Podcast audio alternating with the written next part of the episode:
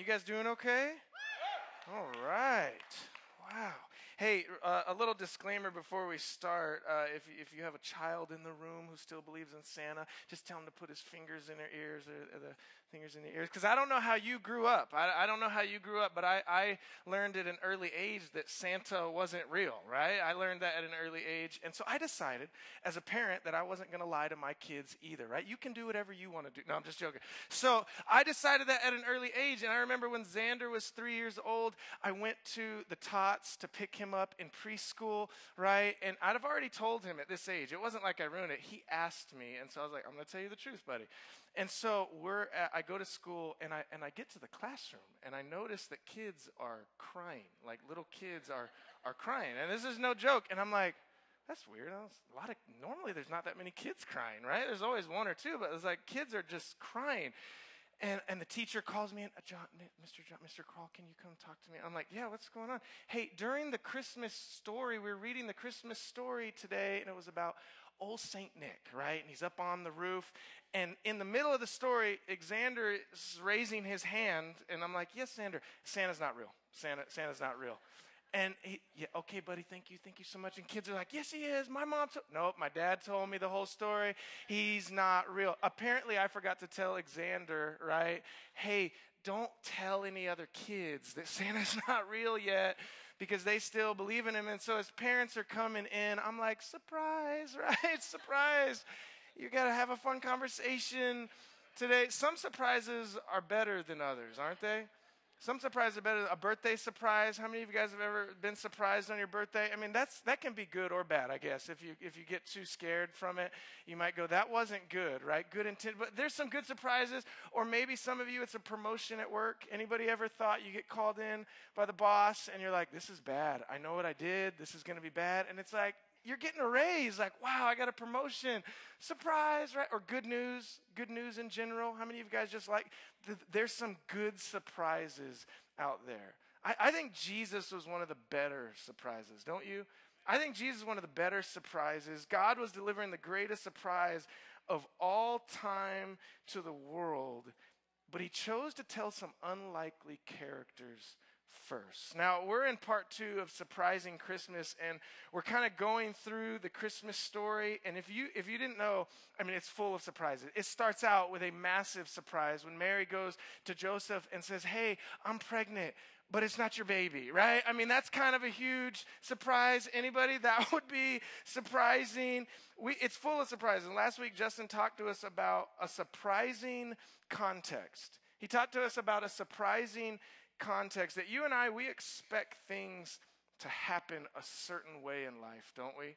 At a certain time. And when things don't happen the way we want them to happen, we, we think to ourselves, well, God must not be in this, right? Or when good things are happening, we're like, man, God is showing up. He's here. He must be here. And when bad things happen, where's God, right? And we kind of have this thing. And I love this challenge that, that Justin talked to us last week. I love this question that he said.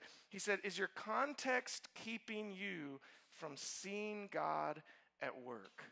Like, is your context, is the way that you see life, well, good things are happening, God must be in it, bad things are happening, where's God, what's going on?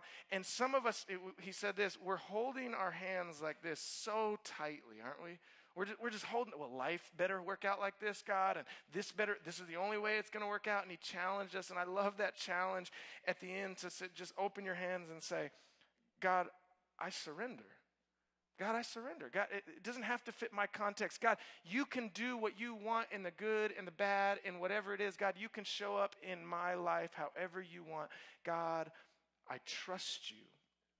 Today we're going to talk about some surprising messengers. Surprising messengers. We're going to talk about two different uh, sets of people, two different groups. In fact, one group was Jewish, one was absolutely not, but both came to worship the king. We're talking about the shepherds and the magi today. Let me, let me set the story for you. Baby Jesus has just been born.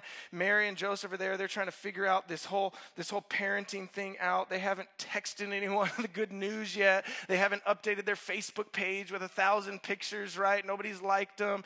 None of that has happened yet. The Savior of the world has just been born. It's the best news ever, and no one knows about it No one knows about. Let me ask you a question. When you have good news, who do you tell first? Like for me, the people that I tell first, I, I want to tell the people that are like closest to me, right? The people that are going to celebrate with me, the people that know all about my life. I mean, it's going to be amazing. They're going to be so happy for me. God has this good news and he wants to announce it. And who does he tell? Does he tell the religious leaders? No, right? You can some of you might think he tells the religious leaders. Is he tell the political leaders of the time so they can start to make, you know, prepare and get ready for it? No, does he tell the, the powerful people? No. Jesus, the Savior of the world, has just been born. It seems like you're gonna tell people that matter, right? And God's like, nope. He tells shepherds. And so we go from a manger to a field full of sheep. And this is how Luke records it in Luke chapter 2, 8 through 9. This is what he says. And there were shepherds living out in the fields nearby, keeping watch over the flocks at night. An angel of the Lord appeared to them, and the glory of the Lord shone around them, and they were terrified. Now, I don't know about you, but just imagine that for a moment. I think we skip over how surprising that would actually be. It says they were terrified. I mean, you're just chilling in the night with your sheep, right? You're just sitting out there and an angel appears. How many of you guys know you'd be freaking out, right? You would be like, what is happening, right? They don't understand what's happening either. They're scared.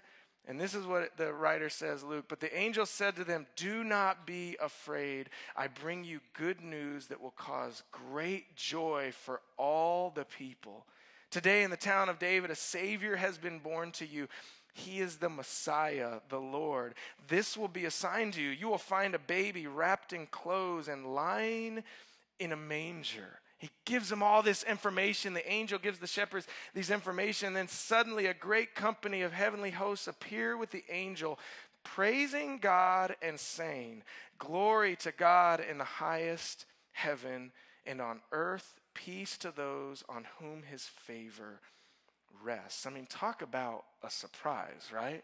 First, it's just one angel. Then it's a whole group and a heavenly host, and they're singing a song. I mean, they're having a worship service right in front of the sheep and the shepherds. I mean, what an amazing moment. And these shepherds, you can imagine, they kind of have to pull themselves together and they kind of group together and they're like, okay, what we just experienced was real. Like that wasn't a dream. You saw it. Yeah, I saw it. Did you see it? Yeah, I saw it too. Uh, okay maybe we should go see him. Like maybe we should go visit him. What a surprise, right? I think the bigger surprise, though, I think the bigger surprise to some after hearing this story is really who God chose to tell first shepherds. I don't know if you, what you know about shepherds, but shepherds weren't even allowed in the Jewish temple to worship God. They, they weren't even allowed through the doors. They were considered unclean by the religious leaders. And kind of a weird thought the very sheep that would be sacrificed in the temple, they were watching over, but they weren't even allowed in. They were looked down upon. They were considered outcasts. Many of them were, were criminals. They were thought as less than, not quite good enough to even make it through the doors of the temple. Have you ever been there? Is this you? Have you ever been looked down upon, felt like you were the least important person in the room, the forgotten, the middle child, the mess up, right? The screw up, the oddball, the never going to amount to nothing, the you don't matter, the not quite good enough. Have you ever been there? God could have told the religious leaders of the time. He could have. He, he could have told the religious leaders of the time. He could have set things up. All right, this is what's going to happen in a, in a dream. He could have done whatever he wanted. He could have told the powerful, the men in charge, but he didn't. He told shepherds. Why? Why, why, why did he tell shepherds? I think God wanted to take the time to announce that he sent Jesus for everyone. That he came for everyone. The ones that thought they deserved him, right? The ones that thought they were close enough to God, the ones that thought, well, I'm a good person and I'm doing what God's called me to do. He came for those people, but he, he also came for the ones that were told they didn't deserve to be in a relationship with God. In, in fact, this would be a theme throughout Jesus' ministry on earth for his whole time on earth. He wanted to let everyone know who he came for, that he came for everyone. There was a moment 30 years into the future where Jesus is, is teaching, and there's some people that are gathered around him. And this is how Luke, who, who recorded this shepherd's moment, also records this in Luke 15 1 and 2. He said, Now the tax collectors and sinners were all gathering around to hear Jesus. But the Pharisees and the teachers of the law muttered, This man welcomes sinners and eats with them. Now you have to imagine Jesus is there, and it says he's teaching tax collectors and sinners, and the Pharisees are off in the distance, but they're, they're within earshot. They can hear what he's teaching. There's two sets of people there there's the tax collectors and the sinners, people who are far from God. The people who are like, man, we're, we're kind of far away. We're, we do not deserve to be. But there's also the Pharisees there, people who think they deserve to be in a relationship with God. And Jesus would say, man, I, I came for everyone. And he did. He came for everyone. People who thought they deserved to be in a relationship with God, and people who thought people who let me see, sorry about that. People that did they didn't deserve to be in a relationship with God. He, he came for both sets of people. It's like surprise, Jesus say, surprise, I came for everyone. I didn't just come for a few. If that wasn't surprising enough that he showed up to shepherds, right? He steps it up a notch. God steps it up a notch. He opens the eyes of some non Jewish, other God worshiping pagans. Matthew would write about a group of outsiders that show up to worship the birth of Jesus, a king. And we know them by the name. They're the Magi. We call them the Magi or the wise men, who, if you don't know anything about the Magi or the wise men, it's kind of interesting. They were probably from Persia or Arabia, kind of far away. They were on the outsides there. They studied all sorts of ancient texts. They were, they were people who would study these texts and dissect them, some even from Daniel. So they would study the writings of, of Daniel. They would study the movement of the stars and the planets, and they were looking for divine messages from the gods. And so these, these people, they would study all the stars and the planets, and they're looking for things. They weren't kings, and we're not really sure how many of them there were. We like to say there's three wise men because there's three gifts, and so we kind of put that together, and it's easy to do. But they weren't followers of the Jewish God, and yet a small part of their story is recorded. Why? Because, because Jesus came for everyone, didn't he? He came for everyone, even those that were far away. This is what Matthew would write in Matthew chapter 2, verse 1. After Jesus was born in Bethlehem in Judea during the time of King Herod, Magi from the east came to Jerusalem. Now, this is interesting because we know that Jesus isn't born in Jerusalem, right? It's like, well, why did they show up in Jerusalem? Why not Bethlehem? Like, isn't that where Jesus was they just so you understand they weren't following a single star that was like floating in front of their face and it was like oh there, there goes all right hold on we're going this way all right it wasn't like that. It also wasn't a, a, giant star filled with gas, right? It wasn't a giant star made out of gas, like right above baby Jesus' head, right? That wouldn't work very well if you know anything about stars and suns, right? Do, you guys know? Okay. That wouldn't that wouldn't work. It didn't look like it wasn't like this either. It wasn't like the star with a perfect flashlight down to the manger. Some of you guys have this thought in your head. You're like, it was just a perfect giant laser beam from the sky right over. No, no, no, no. They were studying the map in the sky. They were studying the writings that they had, and they were maybe following a planet or a star, and they got pretty close. They end up in Jerusalem, which is only a few miles away from Bethlehem. And this is this this is what happened next. Matthew writes this. This is what he asks. And where they, they get there and they go, Where is the one who has been born? King of the Jews. It's like, look, a king's been born. Everybody, did you know that? Like they're walking around Jerusalem, like, where's the king? Do you guys know where the king is? What's going on? They don't find him. They go to find him, and they're asking this question: Where's where's the king? And they would say, We saw his star when it rose, and we've come to worship him. And no, no one knows what they're talking about, right? Everybody's like, What? What are you talking? A king has been born. What are you what are you saying? People are confused. Word ends up getting to King Herod, who's over Jerusalem and who's over Israel at this time. He's kind of a puppet king. Caesar has set him up and Herod gets wind of this new king. It says this, when King Herod heard this, he was disturbed and all Jerusalem with him. Now it's interesting. It's like Herod was disturbed. Why was why would Herod be disturbed? He's the king, right? And he's been there. He knows how, how Israel works and how their, their culture is set up. I mean, he's seen prophets come through. New prophets have probably come through. Hey, there's a new prophet coming through. No big, no big deal. I've seen prophet or rabbis. Maybe there's a new rabbi before. I've, I've seen new rabbis, right? But a new, a new king. That's, that's a little bit different. That's not good. That could mess things up for me, right? For my plans and my legacy. Herod needs to do something, this can't happen. So, what does Herod do? He, he finds out, he talks to some of the, the spiritual advisors, some of the people that know maybe what's happened. They say, Well, it's prophesied that a, a king is supposed to be born, a Messiah is supposed to show up in the town of Bethlehem, in the town of David, right? He's supposed to be born. And so Herod takes this information and he secretly calls the Magi to him and he's like, New plan, guys. I heard about this new king. I got to be honest, I am excited about it. Like, I'm fired up. I want to worship him as well, right? Like, if you guys could just help me out, that'd be amazing. And so he tells them, Look, you're going to go to Bethlehem. You're going to find this new king, and just let me know because I'm really, really excited. I want to worship him, and uh, it's going to all be good. Everything good's going to happen. And so they take this news and they make their way to Bethlehem. And this is what it says in Matthew 9 12. After they heard the king, they went on their way, and the star that they had seen when it rose went ahead of them and stopped over the place where the child was. When they saw the star, they were overjoyed. On coming to the house, they saw the child with his mother Mary, and they bowed down and worshiped him. Then they opened their treasures and presented him with gifts of gold, frankincense, and myrrh. They worshiped him. A, a group of people from far, far away came and worshiped a new king. Now, it's a group of magi, pagan wise man worship Jesus. If you read this, you're like, how is that possible? Why would this happen? It's because Jesus came for everyone.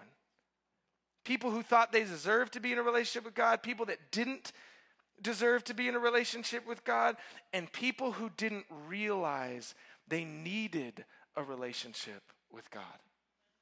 This is who Jesus came for.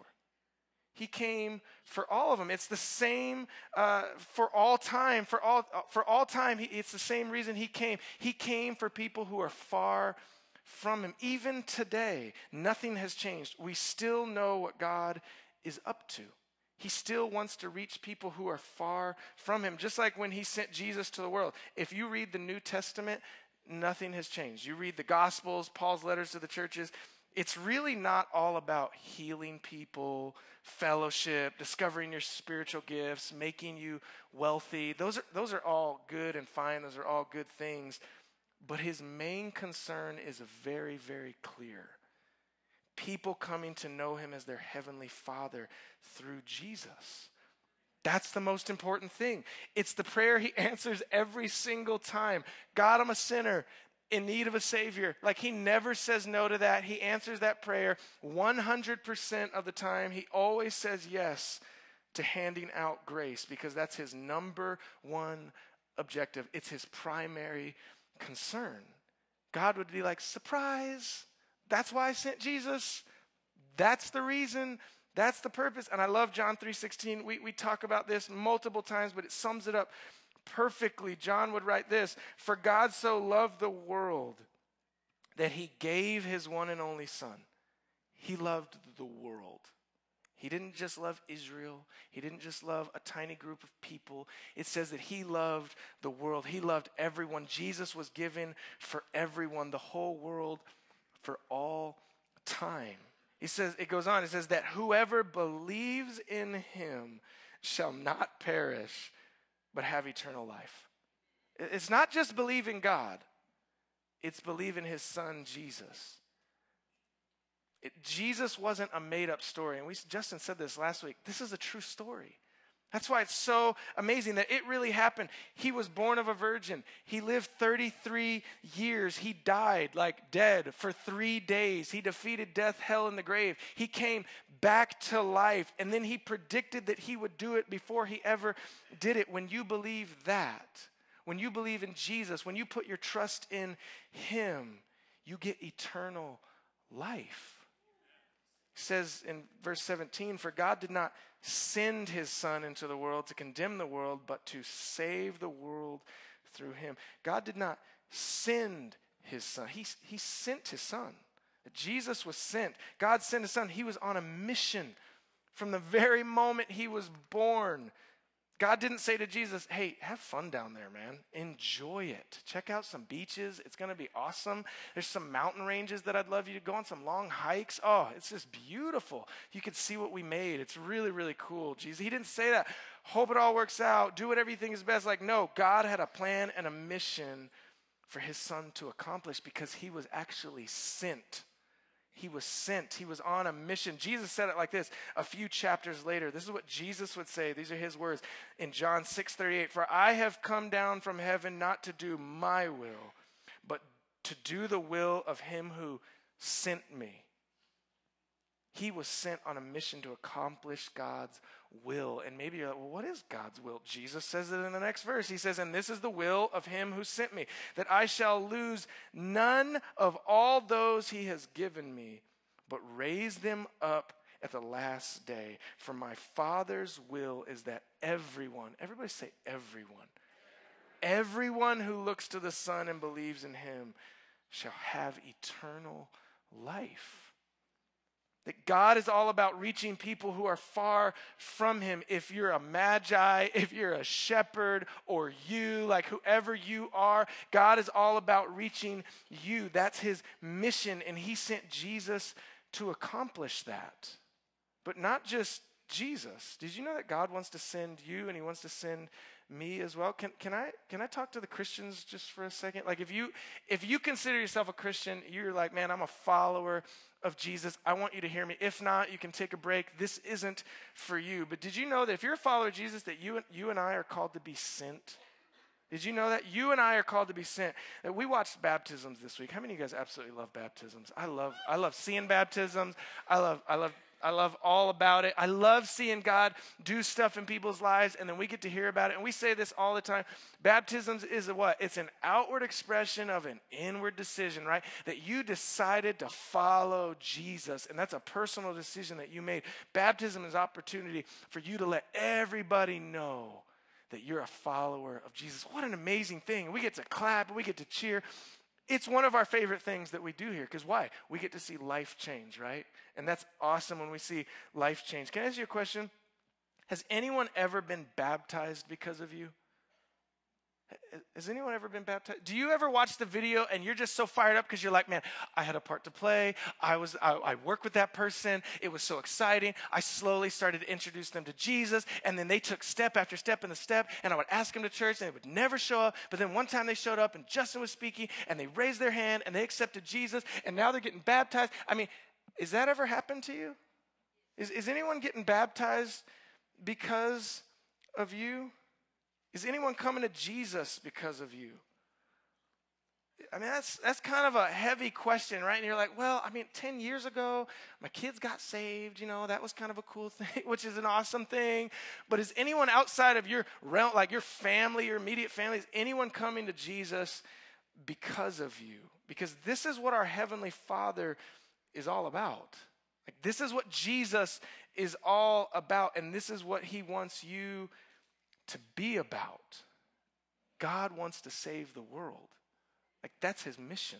That's his goal. That's what he wants to do. He wants to reach people. He's about repentance. He's about people turning towards him, trusting him. That's what he's all about. And here's, here's the convicting part, I think, as Christians. And we can ask ourselves this question Is this what you're all about? Is this what you're all about? He came for the shepherds right? He came for the, the magi's of the world, and he wants to use you and me to let them know about it. He wants to use you and I to reach people who are far from him. Now, maybe you're here and you wouldn't consider yourself a Christian at all or a follower of Jesus. You'd say, you know, John, I kind of related a little bit more to the shepherds. I, have kind of felt that. I, I've kind of felt like an outcast, or you felt forgotten, or unseen, or unclean, not quite good enough. You kind of felt like, man, I've been looked down upon. Can I tell you, your heavenly Father wants you to know that He sees you, that He loves you, that He wants to have a relationship with you. Jesus came for you. And maybe you'd say, John, it wasn't the shepherds, but it's, it's, it's the magi. You're more of a seeker. You're more like the magi. Can I tell you, you've looked into lots of different religions and you've kind of been on the outside from afar and you're like, hey man, you do you, whatever it is, like everything works, everything's good. And you've kind of been from afar. You're interested in things, whatever works, right? But deep down, you're seeking because you know there's something more. You, know there's something real. You know that, that there's got to be something more, that there's got to be something out there, and you feel this tug, but you're not quite sure what it is. Can I tell you? It's, it's Jesus. Jesus died for you, that Jesus came for you. Jesus loves you, and he wants a relationship with you. How do, how do I know that? It's because Jesus came for everyone for all time. He came from it. It doesn't matter your culture, your color, the language you speak. Jesus is for you. And I don't want to miss an opportunity because I feel like there's shepherds and I feel like there's magi's that are here today. People who feel like they're unseen or outcasts or unclean or not quite good enough, or people like the magi who would say, Man, I've just, I didn't even know there was a God or I didn't even know the story of Jesus. Can I tell you, I think there's people in here today and I don't want to miss the opportunity to give you a chance to step into a relationship with Christ. And so I'm going to ask that nobody looks around. Everybody just kind of closes your eyes. And I think this is a personal uh, kind of decision for people that I'm just going to ask you to take another step as nobody's looking around. If you're here today and you'd say, you know, John, I want to be in a relationship with Jesus. That's something that I would do. I, I would just ask you to kind of slip your hand up and slip it down just so I can see, yeah, yeah. Anybody else? Yeah, yeah. Wow, yeah. Awesome you'd say, Man, I feel like I'm far from God. I feel like He didn't know me, but I want to step into a relationship with, with Him. Here's what I'm going to ask you to do I'm going to ask everybody in the room to say this prayer with me. But if you were one of the ones that raised your hand, it, it, I want you to understand this prayer isn't a magic prayer. It doesn't get you like all of a sudden you're into heaven because of this prayer. It's what it means. It's you making a declaration to God to say, hey, I'm putting my trust in Jesus. So if that's you, can we all say this together? Just say, Dear God, thank you for sending your son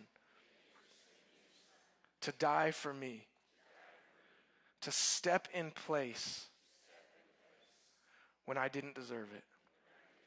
I put my trust and faith in you. In your name I pray. Amen. Can we just give it up today? I mean, there was a, a lot of hands that kind of kind of went up all over the room. Eh, I just want to say before we go if, if you're a follower of Jesus, if you're a Christian, can I just tell you, it is so important to understand this truth. You're sent.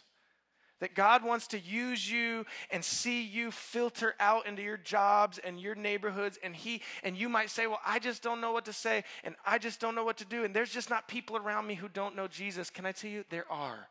There's people around you who don't know Jesus, and if you're a follower, you're called to be sent and to reach those people. Let me encourage you today take a step. Maybe it's just an invite. Maybe it's just an invite to one of the services. Maybe it's just a, a conversation. Maybe it's something more. But whatever it is, I want you to feel the weight of this mission that you've been sent. God bless you guys. We hope you have a great week. We'll see you next week.